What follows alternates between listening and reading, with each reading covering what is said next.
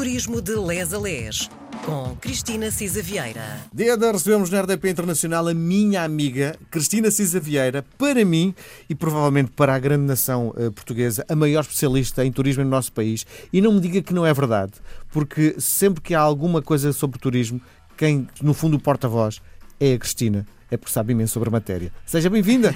Obrigada, Miguel. Bom dia a todos. Se vocês vissem o sorriso com que o Miguel diz a minha amiga, epá, ficavam derretidos.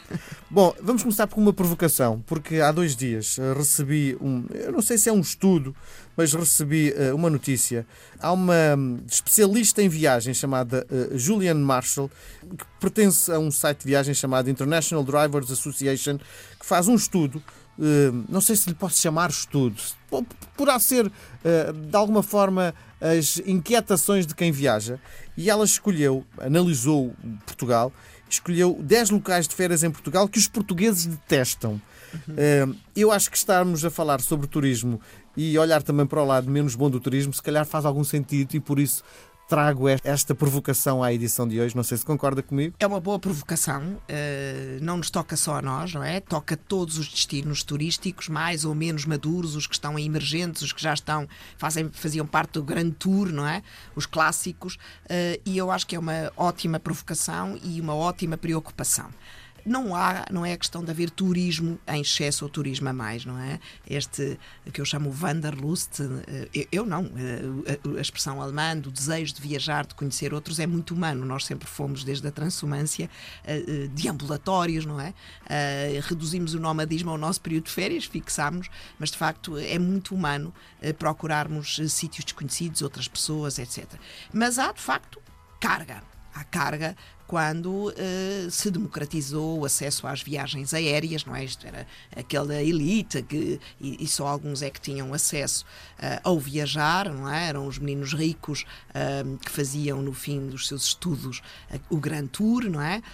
no século XIX e no século XX e depois isto começou realmente com o boom há das que, viagens há que aéreas. democratizar também. É? Exatamente. E portanto, graças a Deus, com a também generalização dos com GPI, portanto das férias pagas, eh, tudo isto criou, obviamente, esta maior necessidade e oportunidade de viajar.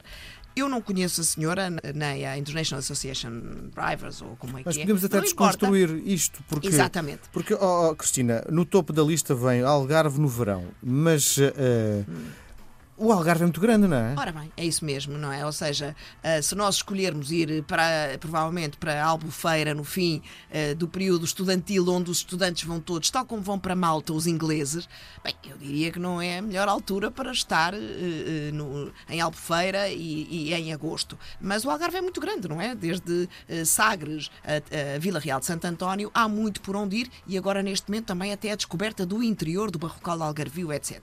Portanto, os portugueses sabem bem também a descobrir outros destinos. Também é a mesma coisa, quer dizer, os franceses não vão todos para a Côte d'Azur para hotéis 5 estrelas no verão, não é? Quer dizer, isto, isto, é normal. A Croácia está a abarrotar de gente, não é? Dubrovnik, aliás, começou a colocar esta questão da capacidade de carga dos destinos, não é típica, eh, obviamente, de Portugal. O Algarve é um exemplo, é mais caro, obviamente, no verão, em determinados destinos, eh, onde o grosso do turismo vai para os hotéis. Já sabemos que entre os apartamentos turísticos, os parques de campismo, os aldeamentos, há muito por onde escolher e há também eh, geograficamente muito por onde ir. Um, mas pronto, realmente esse estudo, esse estudo não, essa análise, no fundo, são 10 locais de férias, não é? Sim, sim. Uh, por exemplo, que... Nazaré ao fim de semana.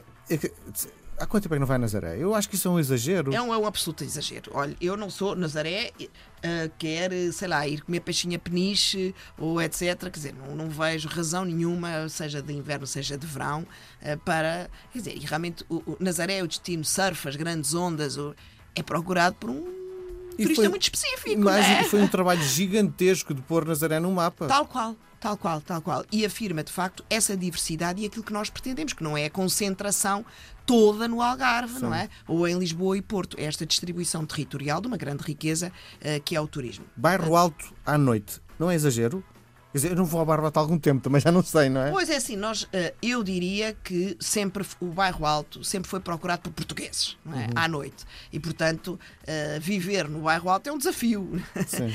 Eh, não é por causa dos estrangeiros, que também vão, obviamente, ao bairro Alto, mas porque é, é como determinadas zonas de Madrid, não é? Se nós formos para Madrid e vivermos em Madrid em determinadas zonas, eu diria que é, qualquer cidade tem ali uns night district eh, que são mais procurados. Portanto, não vejo, eh, enfim, no centro de Lisboa realmente fica eh, o, o bairro Alto tem muitas festas, tem muita animação noturna, como há noutros locais. Enfim, não Sim. vejo. Mas, por exemplo, já que estamos a falar na noite, Porto durante o São João. Mas, como é óbvio, a cidade vai toda para a rua e não tem nada a ver é? com, com, com, com turismo, não é? É é como o 14 de julho em Paris, não é? Toda a gente vai comemorar o 14 de julho. Toda, todos nós, o Trafalgar Day, o Dia da Rainha, quer dizer, vão os próprios portugueses, não é? Portanto, não, não vejo razão nenhuma para detestar, como se diz, eh, o, o- o Porto na época de São João. Costa da Caparica em agosto. Enfim, eh, eu diria que o aumento é geral na Costa da Caparica em agosto, não é? Quer dizer, os portugueses procuram a Costa da Caparica em agosto. Eh, há já comunidades importantes. Mas há mais de viver na 40 costa. anos. Há Eu mais de 40 lembro-me, anos, é? sim. Eu também, não é? Aliás, lembro-me também de, em, em julho, mesmo eh, durante a semana, havia a situação de, de termos eh, as escolas, não é? Lembra-se que os meus filhos e não sei o quê também iam para, iam para, hum, para a costa. E depois, de facto, durante o verão, não era preciso ter os estrangeiros para ficarmos ali, às vezes, entalados na ponte. É evidente que também há, neste momento, muitas comunidades residentes, por exemplo, de imigrantes brasileiros. Sim. E, portanto, a costa da Caparica tem uma carga grande de procura, não apenas de estrangeiros, mas de portugueses. E, portanto, enfim, eh, diríamos que é preciso escolher praias, eh, mas a costa também tem uma linha extensa. Sim. A questão é todos os lisboetas que vão para a costa da Caparica. Madeira no Carnaval e Sintra aos domingos. Não concordo nada. A Madeira no Carnaval é procuradíssima por, por portugueses eh, e por estrangeiros, como sempre foi. E há outra coisa: eh, os madeirenses adoram turismo.